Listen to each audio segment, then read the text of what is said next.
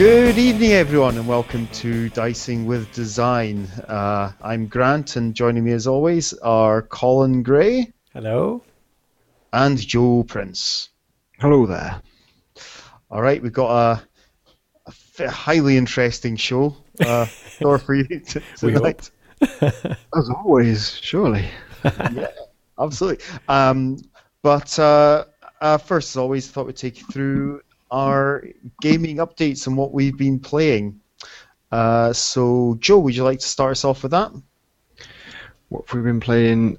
Um, we've been playing most, mostly uh, games against you, I think, Grant. That's the way it's gone recently. Um, we played the skirmish game God Slayer at uh, Carronade at the con, I'll have more on that later.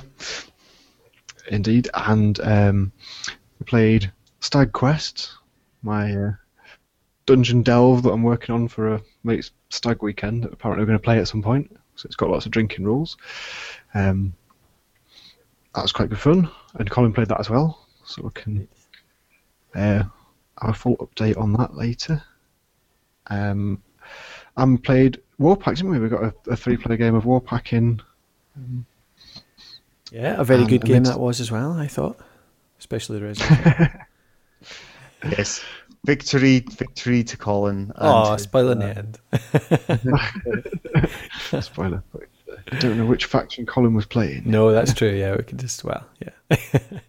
but yeah, no, it was good fun. That we should have a good chat about that. Uh, and yeah, Grant and I played uh, a couple of games of X Wing as well. Was it a couple? Yeah, it was a couple of games, wasn't it, Grant? We swapped around sides. Yep. Um, we we combined our combined our, t- our um, starter kits.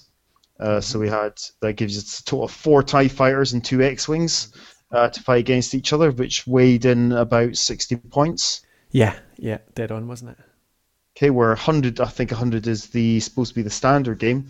Uh, so yeah, and I was I was pretty pleased with that. I think uh, Luke Skywalker was definitely the strongest, the strongest um, pilot there. Yeah, but it was also twice as expensive as most of mine, wasn't he?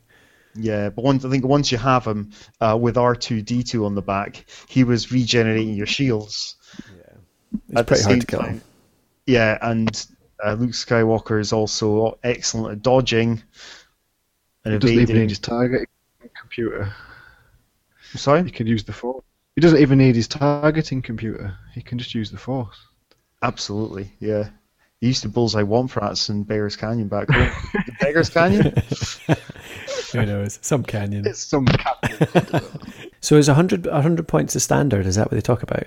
Yep, that's what that's what it's played at tournaments. Yeah, because uh, I kind of feel almost it was a bit more balanced with our, us splitting up that way. So the first game we played obviously was just the starter kit, so it was just two two Tie fighters against the X Wing, and it just felt so like you said that as well, Joe, that it felt a bit random, based more on the dice than anything else. I felt like the more Tie fighters and the more X Wings, it's a bit more. Uh, it's a bit less on the dice and a bit more balanced in the strategy because you've obviously got more that's going on, so that balances out unlucky rolls a wee bit more. So maybe once you get up to 100 points, it's even less like that and a bit more skill based. Because I still felt like it, Luke Skywalker is just impossible to kill when you've only got a one or two X X wings because you're uh, sorry Tie fighters because yeah you only you only hit even with three Tie fighters you're only hitting them like once every turn and then it just regenerates that again the next turn. So yeah, I'd like to play it with 100 points. That'd be good fun. Just a couple of extra special units. I think you need uh, need one, at least one really good um, ship and, and pilot combination and upgrade Yeah. uh, with your Tie Fighters. I think you, yeah. Yeah, I Uh, kind of spread it out. I had, yeah, Hmm? I was just going to say I, had, I spread it out. So I had four uh, pretty average ones. Well, three pretty average ones and one decent one, but not anything hugely upgraded. Yeah. maybe Well, that'd the, be you just don't have the upgrades um, well, that's true. in, in the starter kit. I, I think there's one or two. You, you have enough to make one semi decent uh, ship. Yeah, Um, so yeah, but you get more upgrades and pilots yeah, uh, with with every with every ship you with every ship you buy. yeah, yeah. And I want to buy Boba Fett because that ship, that ship's cool. Uh, I think that means I can get the. I'm going to get the Millennium Falcon. Well, actually, yeah, I'm thinking that just because I was playing the um, the X Wings first. It's, I keep saying the wrong way around. The Tie Fighters first last time, so I was just thinking of myself as the uh, the Empire. But yeah, you can get the you can get the Millennium Falcon if you like. I'll get the bad guys. I'm always the good guys in any other games we play. So, Usually, yeah. what was that, Joe? Usually, yeah. Yeah, Usually, yeah. uh, always the good guys. I don't like the ugly guys in Warhammer. Well, you'll be looking forward to more Bretonnians soon. Indeed, indeed, yeah. Uh, I'm looking forward to one of the units getting changed a little bit, and another unit getting changed hardly any, and that'll about do it. As the rumored next release for Warhammer Fantasy, of course. Um, should we go into more detail? Sorry, anything more you want to say about X- X-Wing? Uh, no, that'll do just now. I keep saying we should um, do a proper review of it, but we keep kind of talking about it enough that we're probably doing uh, a strung out review each episode. Yeah, uh, I'd say so. I mean, you, you, we want to actually get in some hundred point games with a couple Yeah. of options. Yeah. You know, um, right, Joe. Do you want to go into more detail about the um, uh, the Dead's? Oh goodness, it's too so many games, so many games, so many names. The War Pack uh, game, Pack, your your own uh, your your own in development uh, fancy war game. Yeah, we had a game with a, a three-player game um, at Grant's place on with some very nice terrain out, and we were testing three of the factions that we've developed. Uh, two that have been written up by Grant actually, haven't they? And one that's been written up by me. So there was the the Sea Elves taking on uh, the cult of the Prince of Darkness, and um, they were also being attacked by uh, the the Emerald Horde, the Goblinoids of the Emerald Horde. hmm Uh, and so- uh, there was a there was a scenario that we didn't quite decide or agree on the rules until we're all almost on the hill that we're trying to take. yeah, that's something. that's here's your try to make excuses. Yeah, yeah. well, to be fair, I I, I definitely um, got the benefit of that the last time we last time we did the same thing and didn't actually fully define our um, our win conditions until I was almost on them uh, when I took that building that one time uh, in the other game. So um, Yeah. I think, yeah, definitely a case we should be writing down our, um, or maybe maybe the games designer should have just put it in the rule book.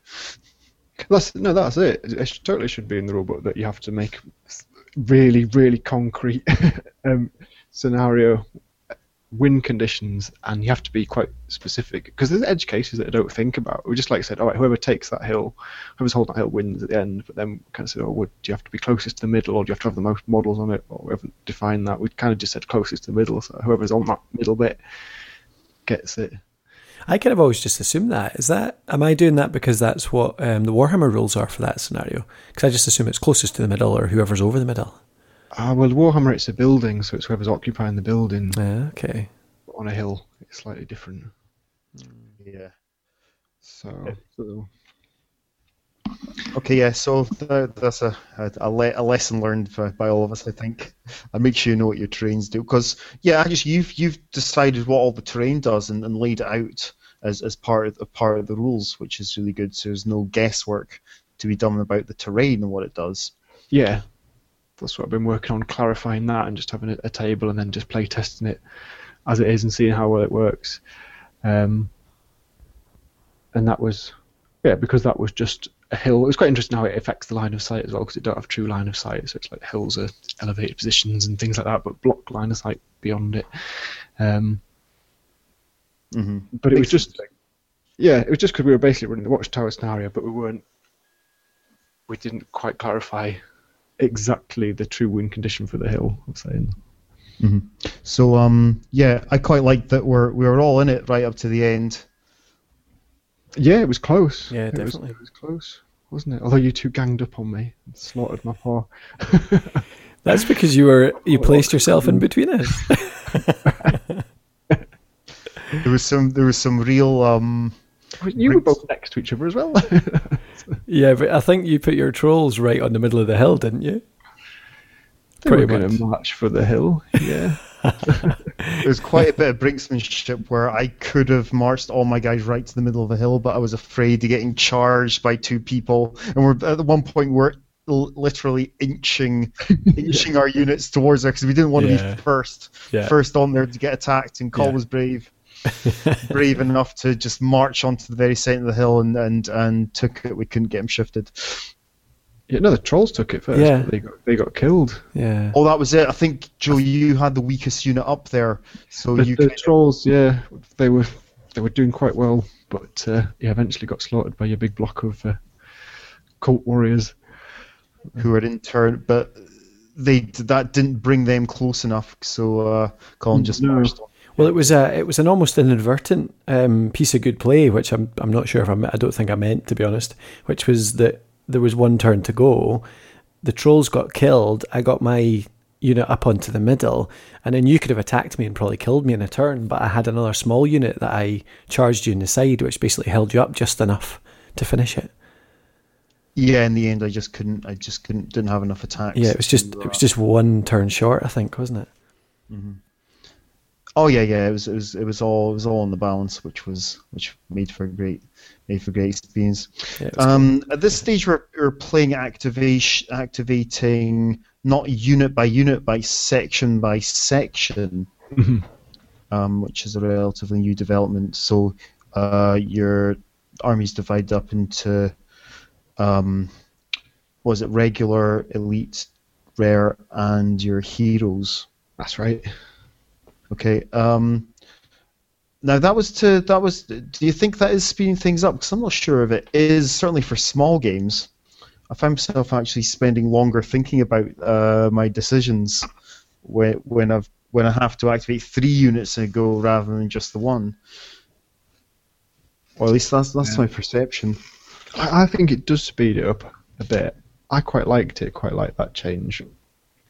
But um, yeah, I think it, it slightly changed what you had to think about because you've got to remember that if you activate that section, you know, your, your regular units, then you have to move all your regular units, where some of them might have wanted to hold back. But uh, I think on balance it's quicker than just just even when you just say like, I've finished and passing to the next player, and then they can pass to the next player. Just because there's less passes, Mhm. I think it speeds up the game. But Yeah. I don't know. I don't know. I'm not. I'm not sure. But I think I prefer it. I'm probably going to stick with this just for for the sake of big games as well.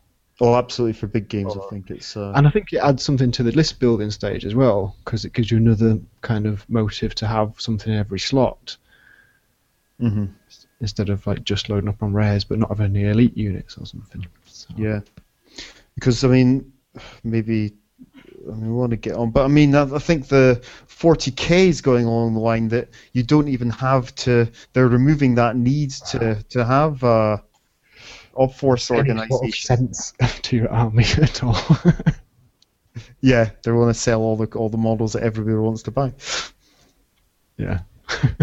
But you get bon- you get bonuses for following the force organization, having a uh, list that's balanced between your your uh, rarer and and more common uh, uh, unit entries. Um, I'm not exactly sure what because I'm certainly not buying that fifty pound book for a game that's going to be replaced in two years. I, would then have to buy models for and then change my collection when they when they change the army book within that two year cycle as well. Uh, Yeah, I think this is first time since third edition. I'm not going to buy the new 40k as soon as it comes out. Mhm. Right. Um, any more about Warpack, guys? Congratulations to Colin. Yeah, I guess Colin, Colin scored secured victory, didn't you, with the uh, the elves? The- Chaos, the yes. the warriors, warriors of shadow. No, hang on, not as I No, I took mean, that I- army. You were playing them. It was the sea elves. Colin yeah, was- of course, yeah. yeah. And the other interesting thing was that he had he had fewer units than everyone else because before we'd kind of always speculated that you know you need lots of units on the board for war packs, so you draw more cards. Colin had less. I think he only had four It was four in total, yeah, with two skirmishers as well. So my skirmishers didn't even come on first turn, and they were all off doing random things in the corners. It's true, yeah. They were all up, ganging up on me. Indeed. My, Well, you, you were so close to the edge, uh, Joe. Yeah. yeah, no, it was it was something that yeah, it's another emergent property of the game that I've got to look out for. I've got to remember, don't leave your hero, your vulnerable spellcasters near your back line if Yeah. there's people who can infiltrate. Exactly. They'll just get murdered. Completely It is murderized. it is really fun having those having those infiltrating units that can come in from the side. That was uh, in, in that in that elf in that elf unit just because they I took lots of sneaky tactics, uh, stealth tactics with that uh, with that army. Cool. And what else were we playing? Uh, Stag Quest, Oh yeah. Stag Quest, yeah. another brand new design from Prince of Darkness Game, purpose bespoke for for a stag weekend. it is, isn't it? Yeah, bespoke dungeon delve. It's entirely original. It doesn't use anything from any other games Honest gov. apart from the tiles and the dice and the stat lines and the models. Apart from, apart from the stat lines and the dials and the tiles, what, what have you ever stolen from anyone? Featuring yeah, all German treasure as well. That was good. Yeah, where where did you get that from again, Joe?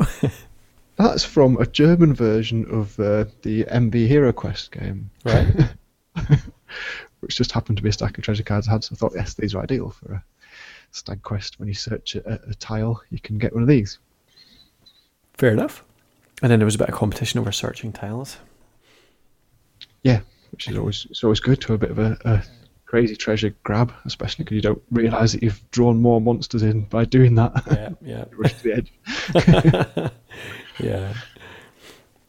but that was good fun. I enjoyed it. I, I think I said at the time I uh, I don't really know HeroQuest enough to know the differences, so I kind of couldn't really comment on what to improve or anything. But uh, no, I just found it was great fun. I found it more dynamic than Hero Quest in that you're always you're always knocking people back, whether they have a special skill, then they dodge aside when they get hit. Whereas um, traditional Dungeon Bash games leave you standing next to someone. You know, you have models standing next to each other, rolling dice at each other, and being quite static in combat. I did like the fact that there's always a knockback. Yeah, I think you um, said that, Joe, didn't you? Yeah, yeah, and I've taken that from Blood Bowl. So if we're using the Blood Bowl dice as your attack dice and stuff like this, so there's a lot of uh, yeah, something generally will happen every attack, even if it's just forcing someone back. And then if you get someone forced into a corner, then they can't dodge your attacks; they have to take damage. Mm-hmm. Um, and uh, which is like quite like quite like Dwarf King's Hold because there is a there's a bit of movement in that. Um, I've only played well, when you play with elves anyway because the elves dodge to avoid damage in, in that way. Uh, yeah, yeah, it was. Um, I haven't played Dwarf King's Hold, but it's uh, Project Pandora. The rats are the, the same in that. The verm, what are they called vermin. They, Yeah. yeah, they dodge in the same way. And so from that, I thought that works quite well for uh, the wee guys, the snotlings and the halflings in uh, Stag Quest. Um, and the other thing that to do was because we potentially might have ten players or something. Yeah, I did, I did wonder about that. It might um Yeah, it might get a bit a bit crazy, but I want to limit the bookkeeping, so I don't have to. I've gotten zero bookkeeping pretty much for Mhm. models. yeah you just counting up the just just counting up wounds really. Yeah, they're just getting knocked down or stunned, and then it's only big guys who have multiple wounds anyway. So Yeah, so you do have to keep going because I found myself sh- um, as a halfling archer shooting at models, um, and you or sort of three states. There's standing, there's knocked down when you have somebody uh, on on their down down in the face, and stunned when they're on their back, yeah, and that um, and that that's from Blood Bowl as well. Yep, that's what I was. Yeah, absolutely. But and, and only at that point can you do wounds when they're on the back. So you can certainly you can knock you can knock a snotling down five times, but you won't do any damage to it. Um, but I found that, that that's good in a way. You still might want to do that to some of the models that are coming from one coming at you from one direction. Uh, some of the monsters that are coming at you from one direction, just to um, just to hold them back is kind of like laying down um, sort of suppression fire almost. In fact, that's exactly what it's like Yeah, um, whereas you're not actually damaging them, while your your better fighters are going off in the other direction and you know knocking things down and, and keeping them down. So I suppose it's not so much knocked down and stunned as sort of pressed and hard pressed. that's right. Although for your halfling, it was more like uh, shooting your allies in the back of the head. Oh, God. killed far more on us than anything else in the game. you killed my pink horror like three times or something. yeah, but um, fun. It, it might get a bit. Yeah, it, it might get a bit um lengthy uh, when we're playing with. If we could- if it as the plan goes, we're playing with ten people and um half of them are non-gamers. But uh, What What do you think would happen? Could we have it as? Um, in fact, it probably wouldn't speed it up at all. But I was just thinking, have it as two or three split parties in the dungeon. Actually, wouldn't speed it up at all. Now that I that think wouldn't about speed it up at all. it. But no, I well, actually, my thinking was actually to have different GMs. So, like, if you could have them three oh, split parties in the same map, but actually have different people running it. Hmm. But part of the aim was to have everyone playing with Yeah. Matt, with with Matt the the stag, Everyone and he's around. going to he's going to he's playing the bard, isn't he? Yeah, he's going to be playing the bard, and he's going to have to sing on demand or take a drink. Yeah. yes, you've integrated drinking rules into the game. Where Dice with Design does not condone excessive drinking. Unless it's at a stag do. well, I'm going to be watching myself. I may be cheating slightly, but uh, some some some lot lots of people there have seen me when I've been excessively when I've been excessively drinking, and um, Yes, I forgive you for cheating, Grant. yeah, okay. Come on, we're all we're all thirty plus these days. None of us are going to be uh, over the top. That's that's a lie because there's loads of us there that haven't been out for like a month because we've all got kids and wives. so it just changes. Okay, guys. Um, so that's anything more about Stag Quest? Stag quest. Oh, I just want to mention I found a use for the Wrath of Ashardalon tiles. Oh yeah, my one, my one request for it was uh, more traps, more traps and uh, gadgets and things. Yeah, so I'm gonna. I've- had intended to use like the encounter cards from Wrath of Ashardalon as well because they're just bonkers enough that they'll fit right in. Yeah, It's yeah, as an old, uh, kind of an old school slash new school um, dungeon bash with all of your oldest models. Um, yeah, of your sort of oldest '80s GW models that you picked up. Gimpator. you liked the Gimpator, didn't you? the Gimpator to anyone listening was a bull with a leather thong on uh, and very prominent buttocks. Classic 80s miniature. yeah, and uh, a leather mask. Not quite with a ball gag in, but it might as well have. It's a miniature of Slaanesh when they used to be able to do that. In the 80s. It was awful, but yeah, it, it uh, yeah, that'd be quite fun on uh, when we're all drunk and trying to kill it. yeah. Yeah. And uh, yeah, j- just in case for, for later on, for you know, because we've got a cottage for this thing. I've, I've bought a couple of games I've been meaning to get as well. Uh, sorry, uh, anything more about? Is is that us for Stag Quest? I think that's us for Stag Quest. Stay tuned to hear how well it, it actually worked. yeah. Um, I've also, like I was gonna say for that, I've also ordered a couple of uh, ordered a couple of uh, board games. So uh, um, Hex Hex might might or might not play, but I've been meaning to get these games for ages. So getting Hex Hex XL, uh, which is a fun sounding kind of um, slightly abstract um, uh, sort of wizard card game. Uh, there's a lot of grabbing for uh, sticks. It reminds me of spoons. Although last time I played spoons was disastrous. Yeah, we won't, won't mention broken tables. when we mention broken tables. Um, and also um, uh, Dice Duel. Um, sorry, uh, Space Cadets Dice Duel, which is kind of a Star Trek simulator where you're playing opposing teams in a ship. Uh, in, in different ships, and you're trying to get. You have different departments, so uh, you have engineering trying to roll a certain number on their custom dice uh, to get power to get so you can power the shields. You got weapons trying to load the torpedo tubes. You're trying to work out where which side of the ship you're putting your shields on, and you got a captain on each ship trying to trying to keep uh, keep control of anything. That goes up to eight players. So yeah, if we get the chance to play that, that might be fun. We thought this uh, episodes, we'd uh, have a bit of an event special because we've got uh, coverage of our trip to Conpulsion uh, last month, and also uh, a trip to Carronade or Carronade. We'll we'll talk about that later.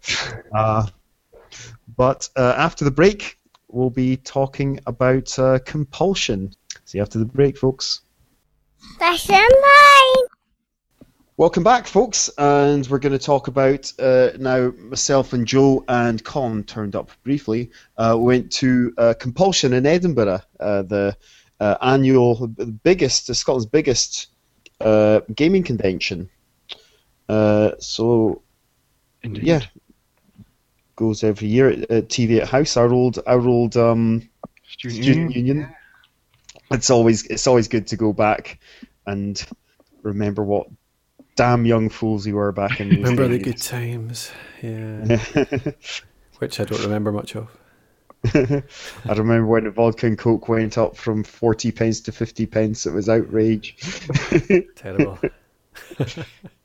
anyway, uh, back to back Reality. to games. Yep, uh, and away from reality to games. Uh, uh, so I think I rocked up. Yep, I rocked up first. I went to the miniatures hall. Now they've not been doing miniatures very long, or at least so I haven't traditionally done miniatures at uh, Conpulsion. It's been uh, well, first of all, it was really just a, a role playing event, wasn't it?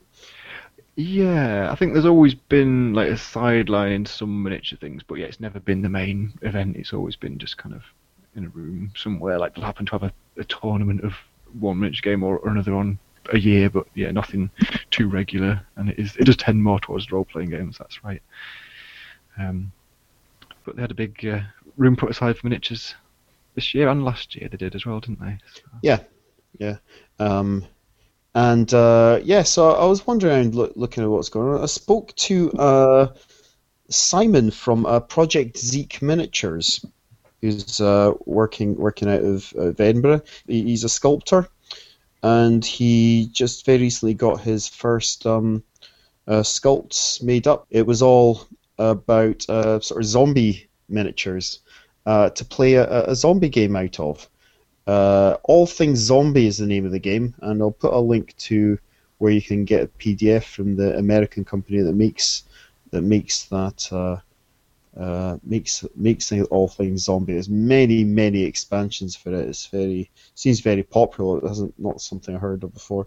Um, so yeah, used his minis and some some from uh, uh, War Games Foundry as well uh, to play this uh, to play this zombie game, which was quite cool. And it's a game that's uh, collaborative and also could even be played solo because the bad guys work with it work through AI, uh, which is quite cool. As the I, th- I think zombie games in particular are good for collaborative and uh, and and solo games in that you know they, they should act in a relatively in a relatively um, predictable way should zombies.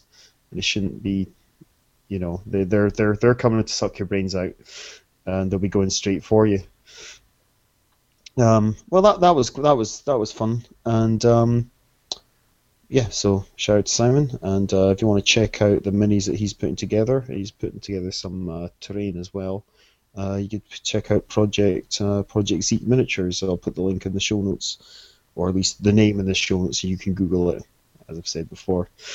Um, ne- then, then it was lunch, pretty much, wasn't it? Um, oh, got to catch up with the folks from Aberdeen, and uh, the Kickstarter launching there. Um, well, some of the folks I know from Aberdeen are involved with uh, um, Frankenstein's Bodies, which is a, a card game, uh, which which um, is based on uh, building bodies and competitively building uh, Frankenstein's monster type um, creations on the table. Uh, so uh, ch- the Kickstart should still be going for that, so you can check that out.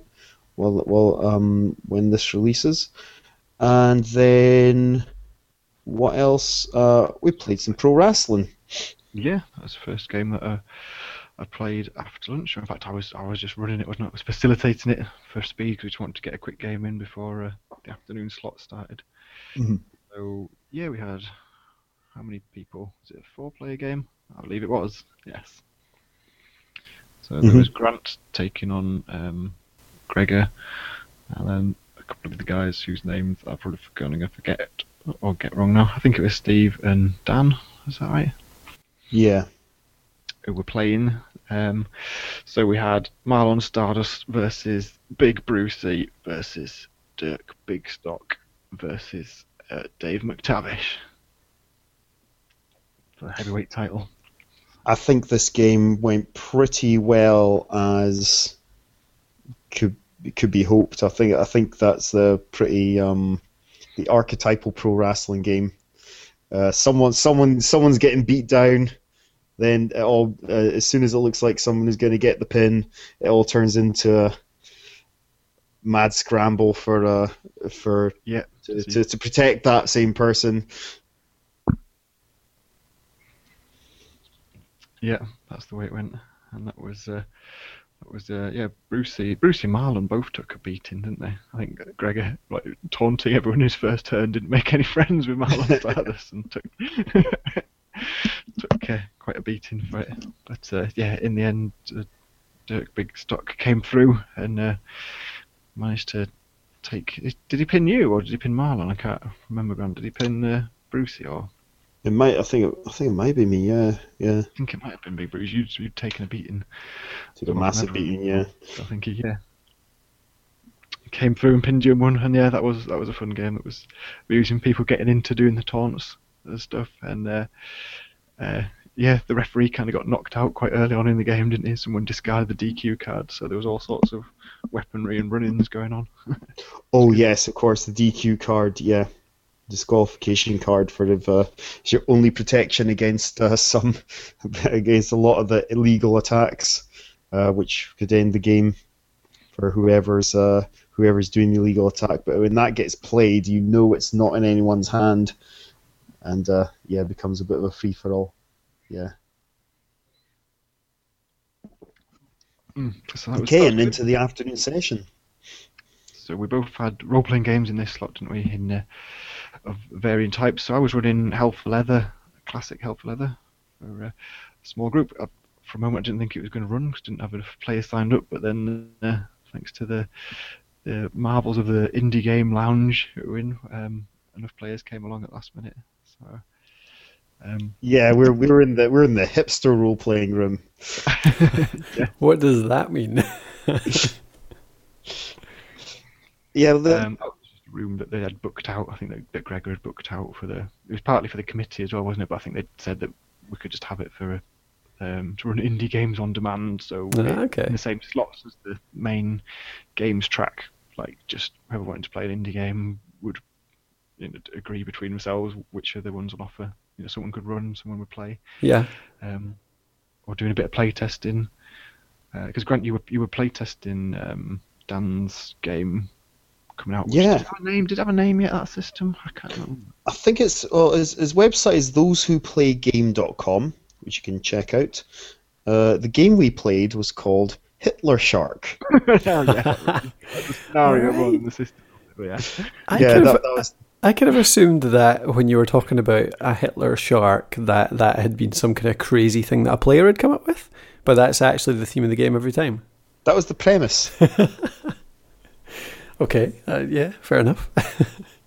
Um, yeah, so it's a nice, uh, pretty light system. Uh, the yeah, the system's called uh, Those Who Play. You can buy the you can buy the rule book. It was uh, yeah, it was nice. I didn't get too far into the system, but it, it worked. Certain, certainly for just Hitler Shark. getting, getting through the story. He G- GM'd it very very well, and it was a it was a B movie style, uh, you know, Sharknado nonsense um, sort of premise, uh, which uh, yeah we had a lot of fun with. When we you know we, we knew that we were going to find. We were told before we started the game, just as you know. You know when you tune into Sharknado on the Sci-Fi Channel, there's going to be a shark tornado. Uh, we knew there was going to be a Hitler shark, uh, Wait, how can a shark? What would happen to the shark? It's, well, at the end of the Second World War, obviously Hitler's brain had been removed and put into the into the body of a great white shark, uh, and had uh, it was found off the coast of Israel. Okay, so how did this turn out? What, what did the Hitler shark end up doing? Well, uh, my, my, I had a horrible idea of taking it alive because clearly it needed to be taken to the Hague for uh, for uh, to face war trial um, for, for crimes against humanity. uh, I think maybe we should have just tried to harpoon it. Uh, and yeah. yes, in the end, Hitler Shark won. He killed us all one by one. Did you all foolishly walk into the sea? It's everything seemed completely safe. The shark had legs as well. He had bionic legs that he could mount and chase people Yeah. about. Or was it like that other uh, sci-fi channel classic, Ghost Shark? Could he uh, float about in a eth- ethereal form?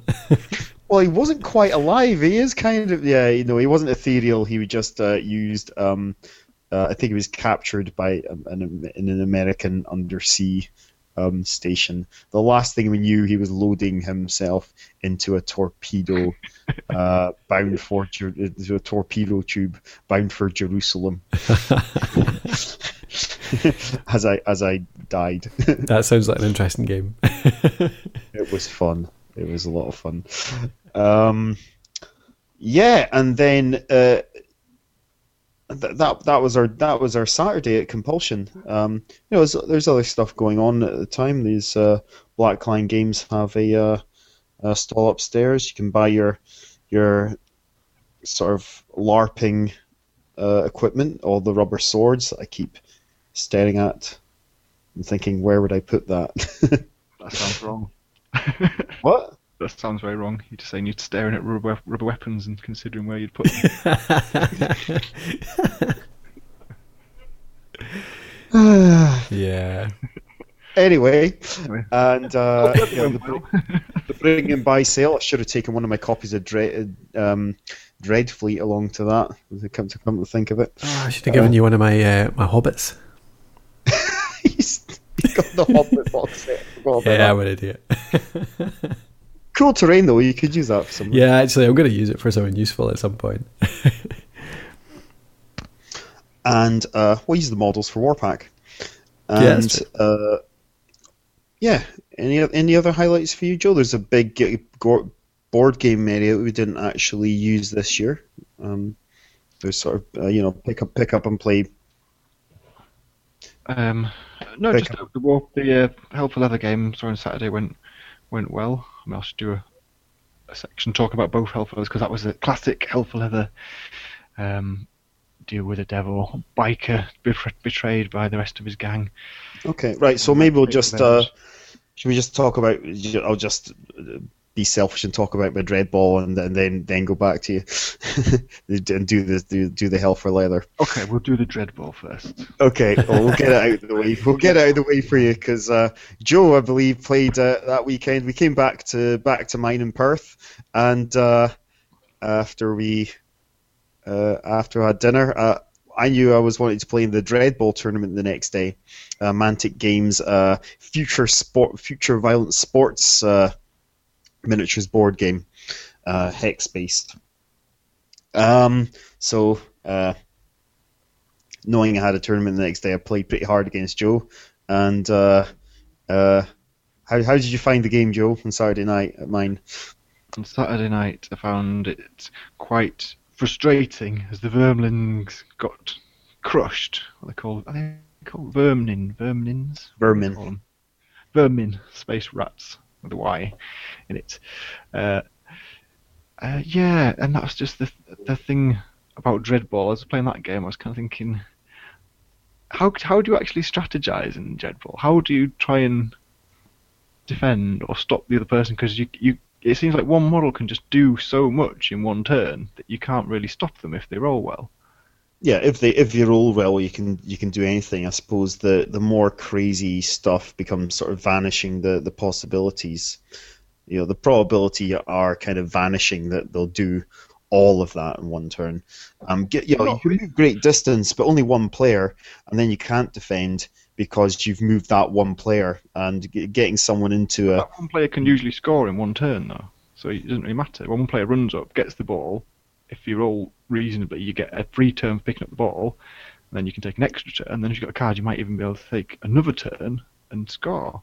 And none of your you probably will take you probably will take three.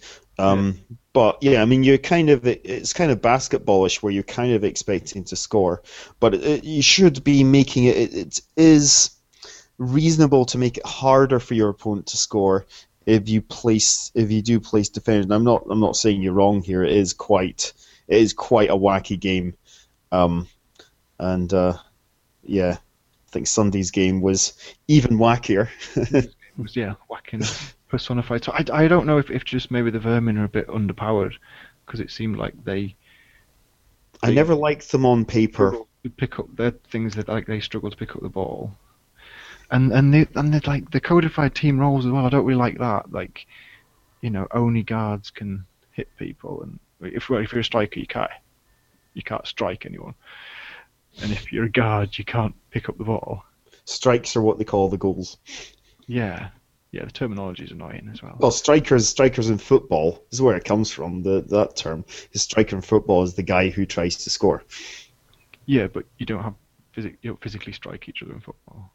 I I know what you mean, Joe. Actually, I quite I, quite, I do quite enjoy Dreadball, but it is yeah. I I've played the Vermil- Vermlings, whatever you want to call them, uh, a few times, and they've just always seemed a bit um, yeah, totally underpowered, but fast, so you can get one up there, but you just can never blooming score. See, they I find I find that the Vermlings can't score because they can run up, they can get in position where they can score, but then they try and throw it and they always miss, which is annoying. Yeah, I think the tactic is. I think the tactic is to make them run deep into the into the opponent's half to get the bigger scores.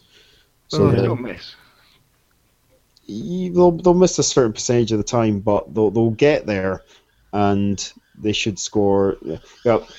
Colin's saying they're underpowered, but he did he did beat me in two turns. well, yeah, but yeah, yeah, because they Was can run so fast, so they can get up there and get f- quickly. And if they're lucky with their rolls, they do well. But I think, yeah, Joe's point on the it's really hard to defend is good because the yeah the, the kind of the sphere of influence, I guess, is that what you want to call it? Like where you can affect is quite small. It's only one square, so you can run around folk quite easily. And you can basically the only way to defend in any kind of effective way, I think, is to put your put a defender in the strike zone or whatever it's called. Um, in a particular place where it blocks as many squares as possible, but then you just have to leave them there and they can't really do very much. But I, I, saying that, I do really enjoy the game because I do quite like the fact it's fast and there is a lot of scoring. Like you say, it's kind of like basketball. I suppose that's what happens, isn't it? You generally do score, but it's interesting. I don't know. Okay, well, we went then. So Sunday morning we turned up, and uh, um, there weren't quite enough players in the end to have a, a full tournament where people were playing one on one. So we played the even wackier version of uh, uh, Dreadball, which is Dreadball. Now I've got to get this right. Dreadball Ultimate, uh, which was um, you know, uh, six, well, up to eight play. You have up to eight teams on, on the board at one time. What did we have? Six. Six. And uh, Joe kindly, Joe kindly made up the numbers. Uh, Foolishly very, very kind in the end. Uh, and uh, yeah, it's you can lose points for having because there's scoring zones inside your bit of the field, and you get more points. You get points taken off you if you concede points, and you get more points from getting the scoring zones that are further away from you. And it's all a bit zany, obviously, with six small teams on on on the pitch. Um, uh, but uh, this game, well, I'd say it's still a high degree of skill needed to win because I, won. It's it's a bit at that point we're we're talking about multiplayer games with, with, huge numbers of players. It's all about the meta in the end.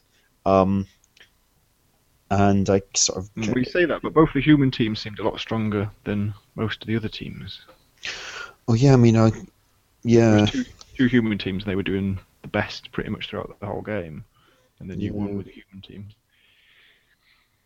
Yeah, I mean, I don't think it's. I mean, it was really just designed so that if you have a few players getting together to play Dreadball, you didn't have to Yeah. play individual games. You could just all play. Um, I, I don't think it was really. I don't think the the point was to balance it out or anything. And you know, I won it, and I now I won the game, and I now have the opportunity to go to Nottingham and compete in the uh, national finals of Dreadball. Did you? That's pretty cool. No, you have to go. No, he said that. I'm glad that you won, Grant. I wanted you to win, um, but I didn't want to make it too easy for you. it was um yeah well in the end i think um simon uh who uh who's the tournament organizer who, who was playing but couldn't rank um because he uh yeah um because he was a to uh he was kind of you know telling people how you know they really had to gang me because I was I was about to make it game over by when you know if you, score seven points you win the game and that's the game over. Uh, in, in this version of the game. So uh, you know he wanted to keep the game going, and um, I was telling people to you know score against me. But I think everyone kind of got in each other's way in the end, they couldn't score. But so because they're crowding around my zones to try and score against me and p- take my points down, um, uh, they were they were leaving space elsewhere, and I just kept scoring elsewhere. Seemed to be the thing anyway, well, th- thanks to Simon for uh, and, and my opponents, if you're listening, for the game. And uh, yes, I- I'm awesome. Conclusion. And um, Joe won't be playing Dreadball anymore. Do you prefer uh, uh, Blood Bowl, Joe? Yeah, Blood Bowl is far, but that's the biggest problem I have with Dread Ball. Really? It's not such a bad game in itself. It's just that you could be playing Blood Bowl at the time. Blood Bowl is a great game. Yeah. In about mm, takes about half It the does take a bit longer. Yeah, Yeah. Blood Bowl does take a bit longer, but I just think there's there's so much more strategy and the teams feel more different in Blood Bowl, and yeah, there's still balance issues there, but it's kind of upfront with the balance issues. It says like, you know, a Goblin team is not as good as a High Elf team. That's, you, know, you play them if you want a challenge. hmm So, how'd you get on with um? What the heck were you playing? Hell for Leather. For leather. Hell number four Leather.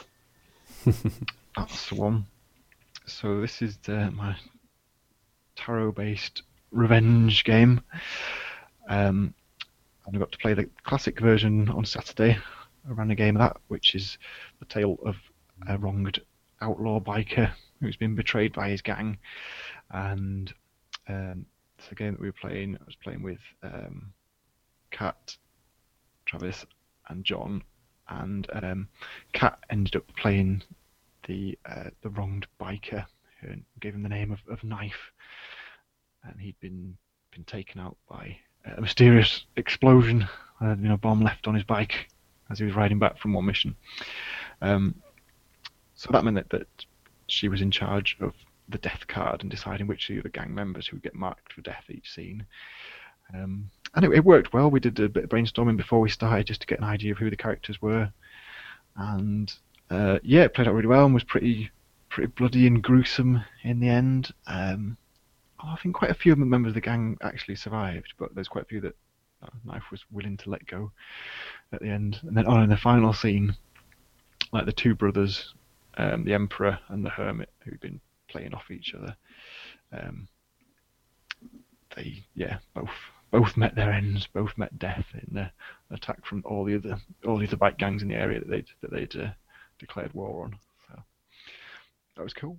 That went well. So, did you find that um, uh, the what am I saying in in the story that the the sorry, what's who's the protagonist in that? The The fool, the the rider. Yeah. yeah. Um, did you find that they wind up quite liking some of the characters and not minding that they they they had their part in their death? Um, yeah, kind. There was one, uh, the the preacher, that who we just called Padre, who was like the mechanic or something. Who, um, yeah, in the end, basically, knife didn't target him, let him go, even though he'd kind of like confessed that you know it, it, it had pressure put on him, but he'd been the one who'd like rigged the bomb that, that had been put on the bike and killed off knife. But uh, it was more about the, uh, yeah, the drama between the the two older brothers who were vying for control of the gang, and the fallout that came from that. And then there was like this, this side storyline of um, Knife had had a, a kid with a girl from who was like one of the, rival gang members and stuff. Um, so it was about protecting them, and you know only the characters who, who threatened them overtly got got killed really quickly. Yeah, yeah. That's what I found. Sometimes you you wind up with your sort of the few the when I've played it before is you sort of find that some of them, though they're not supposed to be that sort of sympathetic, do sometimes turn out to be. You, re- you know, you, definitely have your targets, the ones you think are guilty, and you want to get killed. Yeah. And because I was playing playing a character as well, I was like grabbing guilt boons whenever I could. So I was like just incriminating my own characters and like having, and at the same at the same time like implicating other people as well in, in what my character was saying and stuff. So Mhm. that they could they could try and deny it. So it's quite interesting that way because there's there's um the way that the story unfolds and who has authority. Like anyone can say anything in a scene, um, or narrate anything into a scene, and then if the other players challenge it, then you go to the cards to get a third player to resolve it to see whether it happens that way or not. But in terms of dialogue, you know, any character can say your characters can say anything, so you can totally try and set up someone else's character through what you're saying, and then Mhm. even if they try and deny it, it's put out there and stuff. So that's quite fun. Cool. How about how about Sunday's game then? You said that was a bit of a departure. So Sunday's game, yeah, I wanted to run um, a different version that I kind of wrote up ages ago and I'd never got around to actually playing or playtesting. So it was kind of a, playtest where it was your classic zombie outbreak scenario. So instead of them running from uh, a vengeful biker, they were all trying to um, trying to survive this zombie attack zombie outbreak, and uh, the genre we went for there was superheroes. So we used a superhero tarot deck, so it was quite good. We had like the old has-been superhero Bob Bob Powers, who um, was trying to get his superpowers back, and so had injected himself with this uh, weird formula. Um, and it was, and it was strength was coming back though, and so all the all the guys at, at Muscle Beach. Um, it was set in California were, were wanting to know what he was on and stuff, so he's sharing out this formula and giving it. Obviously, it was all part of Stevel, the evil one whose plot who'd returned, and it was the, the serum was to try and uh, strip superpowers from the super um, individuals, but if it was applied to normal humans, would turn them into brain-devouring zombies. um, so that was good. We had a, a zombie outbreak in, in California, and they were all playing members of the Premier Super Team. So we like brainstormed who who they were before as well, and that does help. I think that that helps to have an idea of who the characters are at the start of the game because um, you might be playing different characters in different scenes, and just when you get dealt a card, so you've got an idea of who they are. So- Yeah, absolutely. I think it's something when I've played um, um, sort of narrative games, especially before, I've not spent enough time thinking about, or, or yeah, like I say, brainstorming. Uh, well, what you know, put, putting a framework in place uh, together at the start.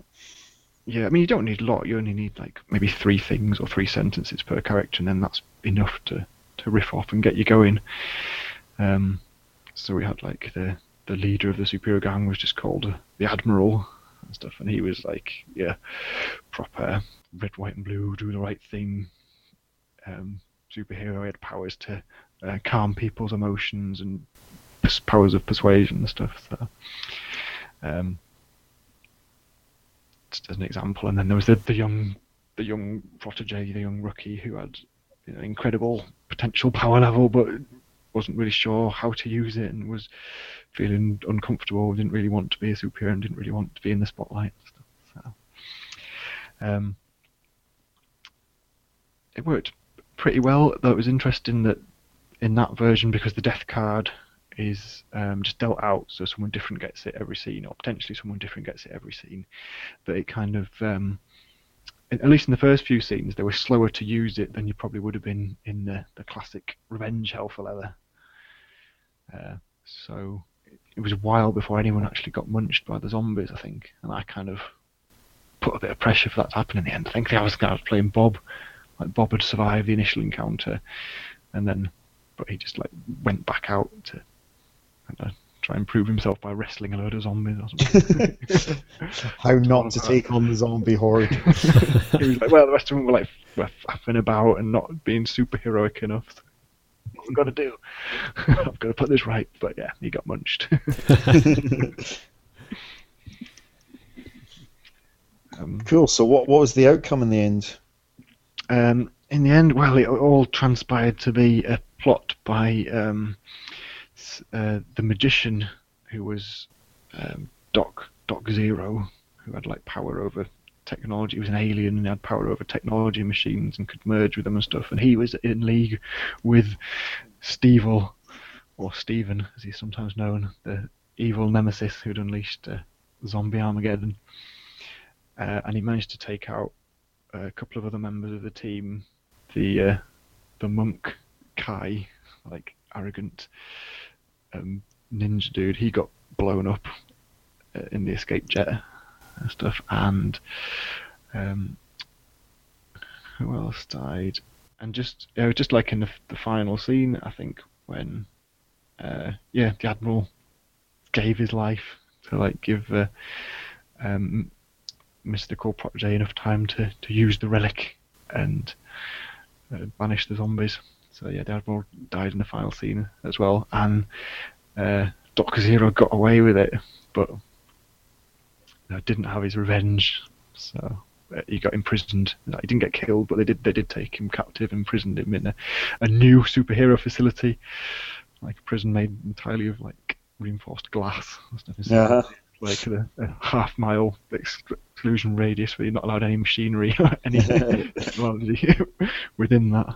So, aye, that was that was quite good. Yeah, they overcame the, the zombie apocalypse, managed to to vanquish it, and, but they didn't manage to take down Stephen. He's out there somewhere, still plotting. nice one.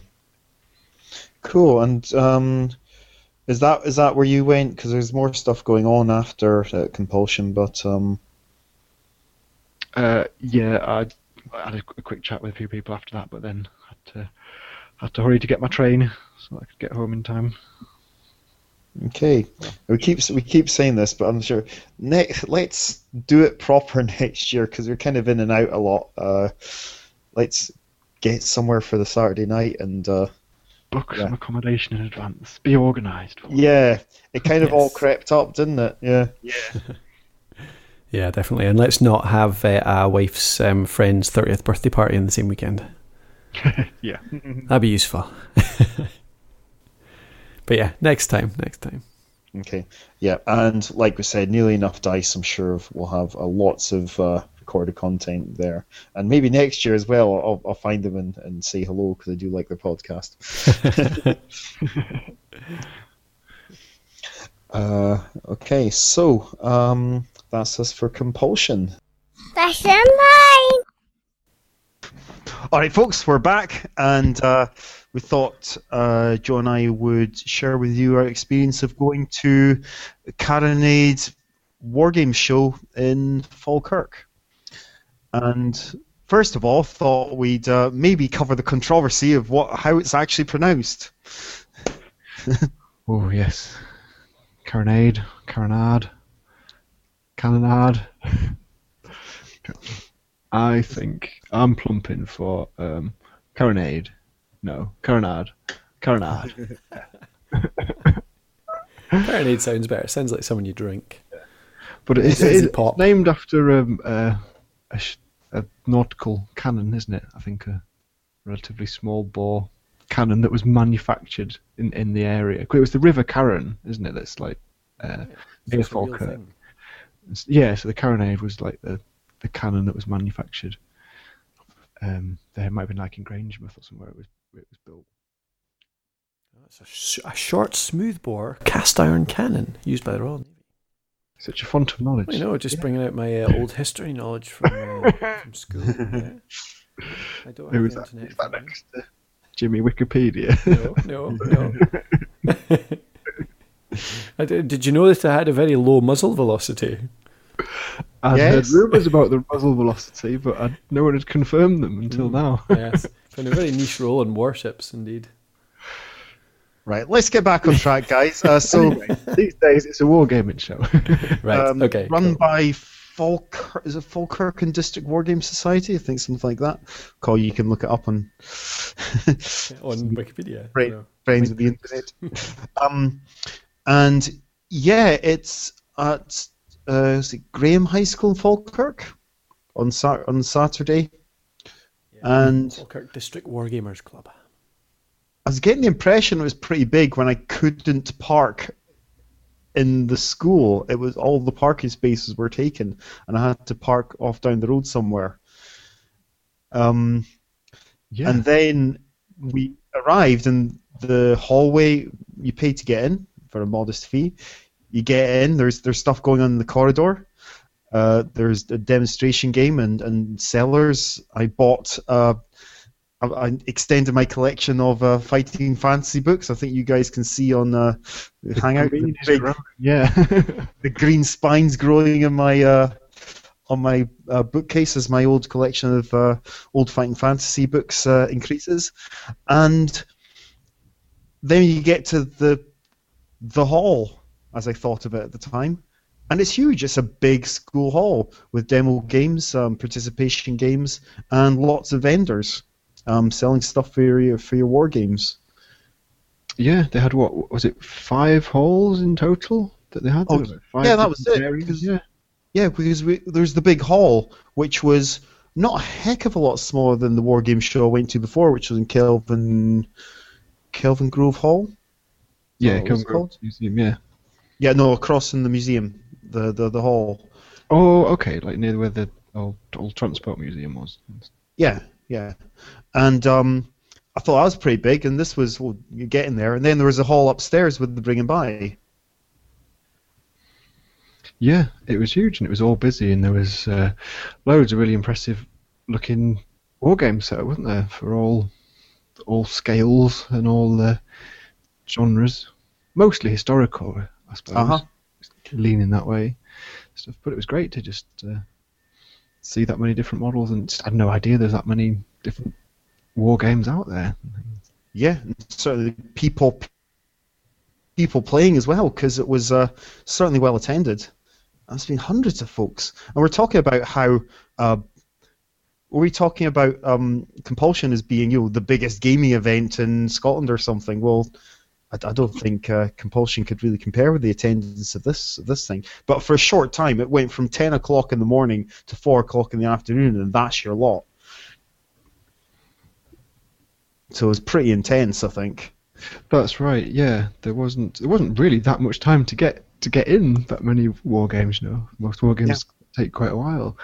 Um, That's it. I mean, I think we sort of took the decision to get sort of look around every everything quick, which turned into sort of drooling over everything in the shelves, and then uh, went upstairs to the bring and buy sale, and then it was, you know, then we found the other room upstairs, which was I think where most of the sci-fi and fantasy stuff was, next to the sixes to hit stall, and then it was lunch, you know, and we yeah, um, so to find lunch, we had to go into the other hall, and lo and behold, another large uh, school sports hall filled with petition, participation games and uh, vendors.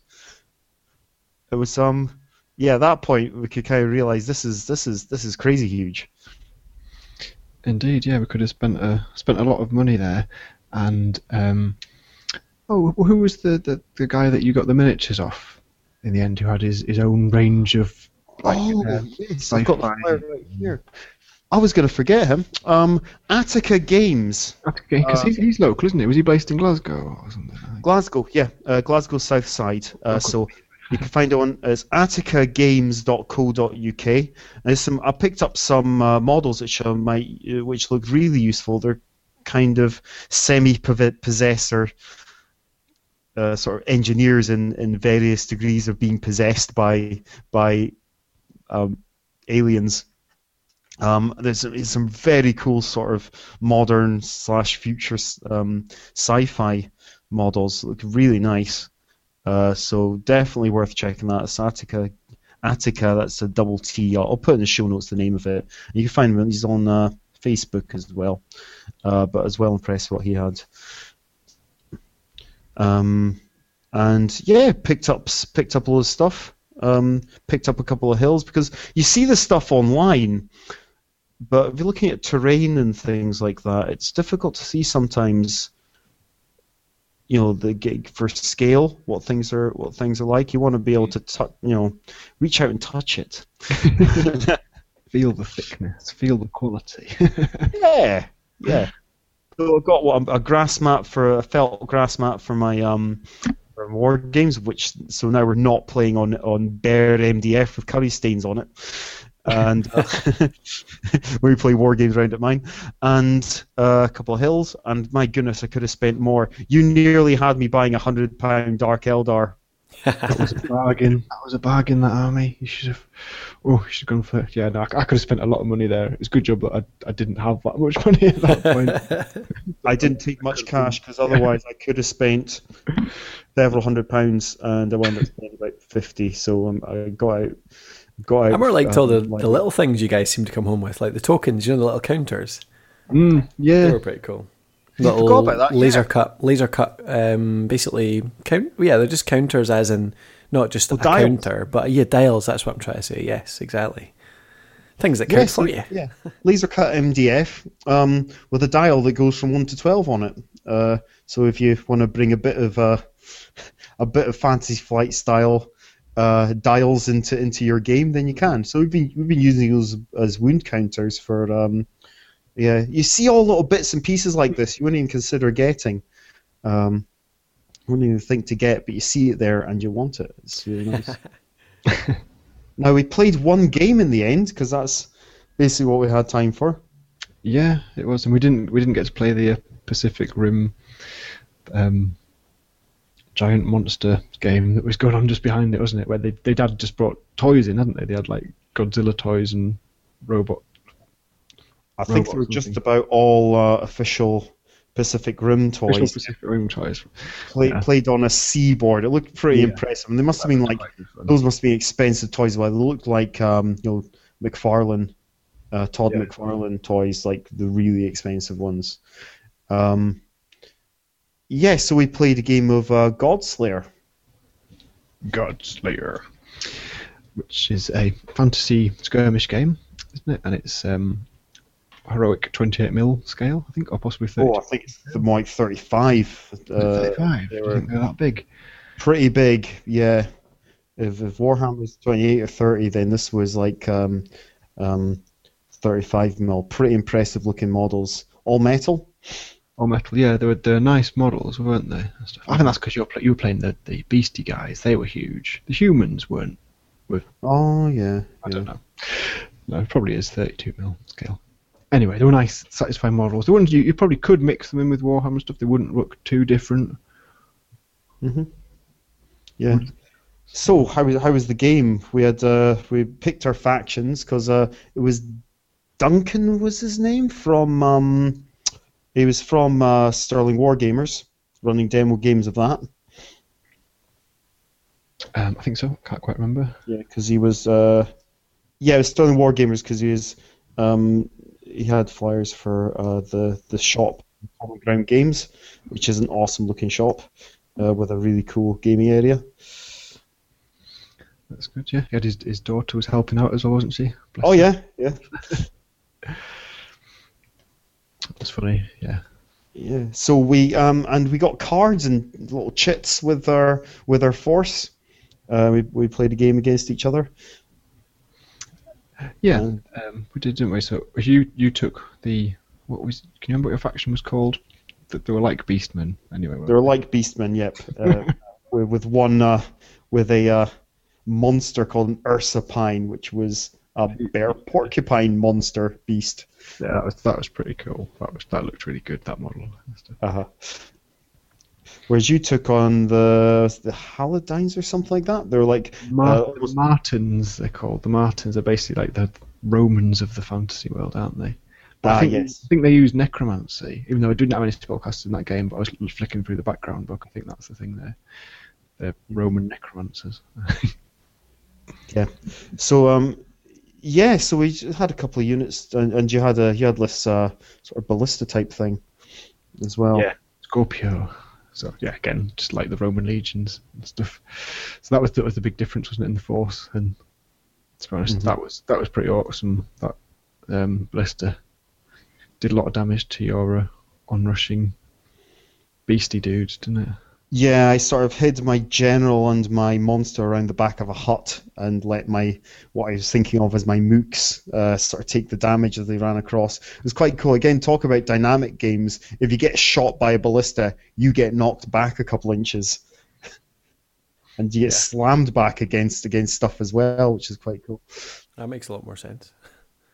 Yeah, it's nice that it's nice if you're playing with a mo- with a miniatures game, you want to see attacks have a sort of physical effect rather than just on a you know counting up wounds or, Yeah, or something like that. Aye. Yeah, quite cool. Quite cool to see units like if a massive unit got attacked by a um, a trebuchet or something. If that unit had to split in half because it was scattered so much by a huge. Yeah, which at this scale you can do um, because Yeah. you know you're talking about a couple of units. Yeah, you've only got what s- seven or so models on the board, haven't you? hmm Um, so yeah, the the the Scorpio did well pinning down the the onrushing beastkin, and then you had your scary general and the the Ursipine thing sneaking around. But uh, fortunately, the Ursipine thing didn't didn't actually turn out to be that good, did it? it's, Not as not as good as I hoped it would. I thought it would get no, it looks really intimidating, but it, it actually didn't do much damage. Uh. Mhm. It's more it's more of a, a maybe sh- maybe could have sent maybe it was more the tough thing that I should have used to draw the fire uh, of of your of your bolt thrower. But hey, I was just experimenting, seeing what the Yeah, rules of the game were. We didn't really have a clue what we were doing. We were just playing the, the first rules of the game, and then uh, um, like I'd charge your charge my guys at general, and they was like, "Yeah, do you want to throw your pilums at him?" I was like, "Oh yes, yes, I do want to do that. That sounds great." um, but the the big thing for me, it seemed like armor was really important. Like I think that's why my um, faction did better. They seemed more powerful. Like their guys all had really good armor ratings. Even like Yeah. the mooks had pretty decent armor. So you had to roll quite high just to hurt them. Mhm. Um, Yeah, it's the first time I've it's the first time I played with um, a war game with cards like that where you're crossing off wound boxes. So almost like mini, your cards are like mini character sheets, Mm, which like, I, uh, I quite. Warmachine Hordes uses that as well. Uh huh. Yep. I was going to say, yeah, you found that quite uh, quite interesting to have. It's, it's good to have the extra information there, but I'm not sure about the extra kind of bookkeeping that, that you need for that. Because there was quite a lot of stuff, wasn't there? You, you had a lot of chips to move about and things to tick off on boxes as well. And Yeah, those are like action uh, tokens, weren't they? You Yeah. use a lot at once to get the jump on someone, but then you, you're, as usual, with an alternating. It was it alternating activation. Yes, it was. yeah, it was alternating, but with um, the first person only got to move one unit, and then after that it was two, so it kind of balanced out first move Mhm. quite nicely. Yeah. Mhm.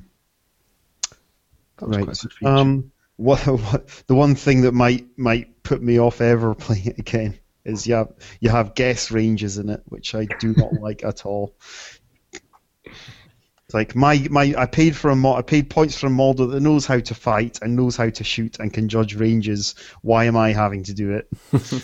See, I was kind of I I wasn't sure whether I missed that or not from the last Warhammer edition because I thought it was quite a nice little way of actually putting some kind of skill in there, like actual personal skill, as opposed to just just yeah how your army fights or the luck. But yeah, I know it is a bit. But you don't do you never did it for archers, I suppose. No, I just don't like it.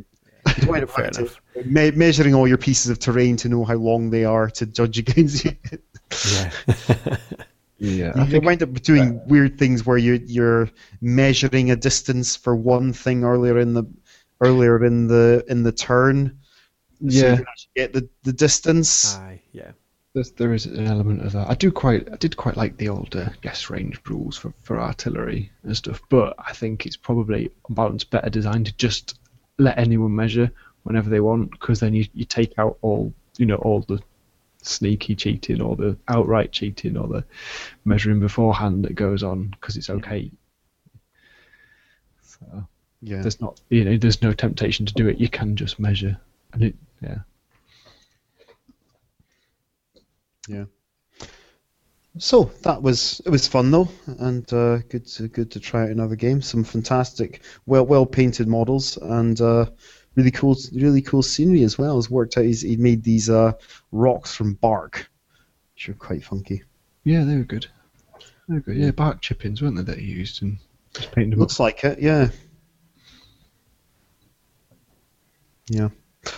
All right, and that was is that is that our Carronade experience? I could certainly recommend it, but I think next time I go, or next time I go to one of these war game shows, I think a bit more focus is, is required to actually. Uh, Mm, it's it's hard because it, it was not it wasn't easy to just pick up games, was it? That's the one one thing that's supposed to be a little bit mhm. a little bit well, disappointing, but it was the people. There was a lot of participation games on on the program, but Mhm. uh, there wasn't really people kind of roping you into games or engaging with you as you moved around to say, "Do you want to play this?" Well, I mean, I mean, we were at one point, but I mean, we're just off to dinner sort of thing. We're just off to lunch kind of thing. It was, and hadn't had look around everything yet. But I think I might Yeah, have to. That was the only guy all day, wasn't it? I think that like we Yeah. had to wait around for ages to play Godslayer. didn't We We waited for we waited for about forty minutes or so for the previous game to finish. Yeah, judging facts like, oh, there's only a few units left. That's all the units they started with. Yeah, yeah, so maybe next time, maybe a a, a, a- a s- a- a polite question of, of how, how long you think it's going to be, so you can actually come back. Uh, yeah. So I think I know a bit bit better now how to how to work a war games show uh, like that.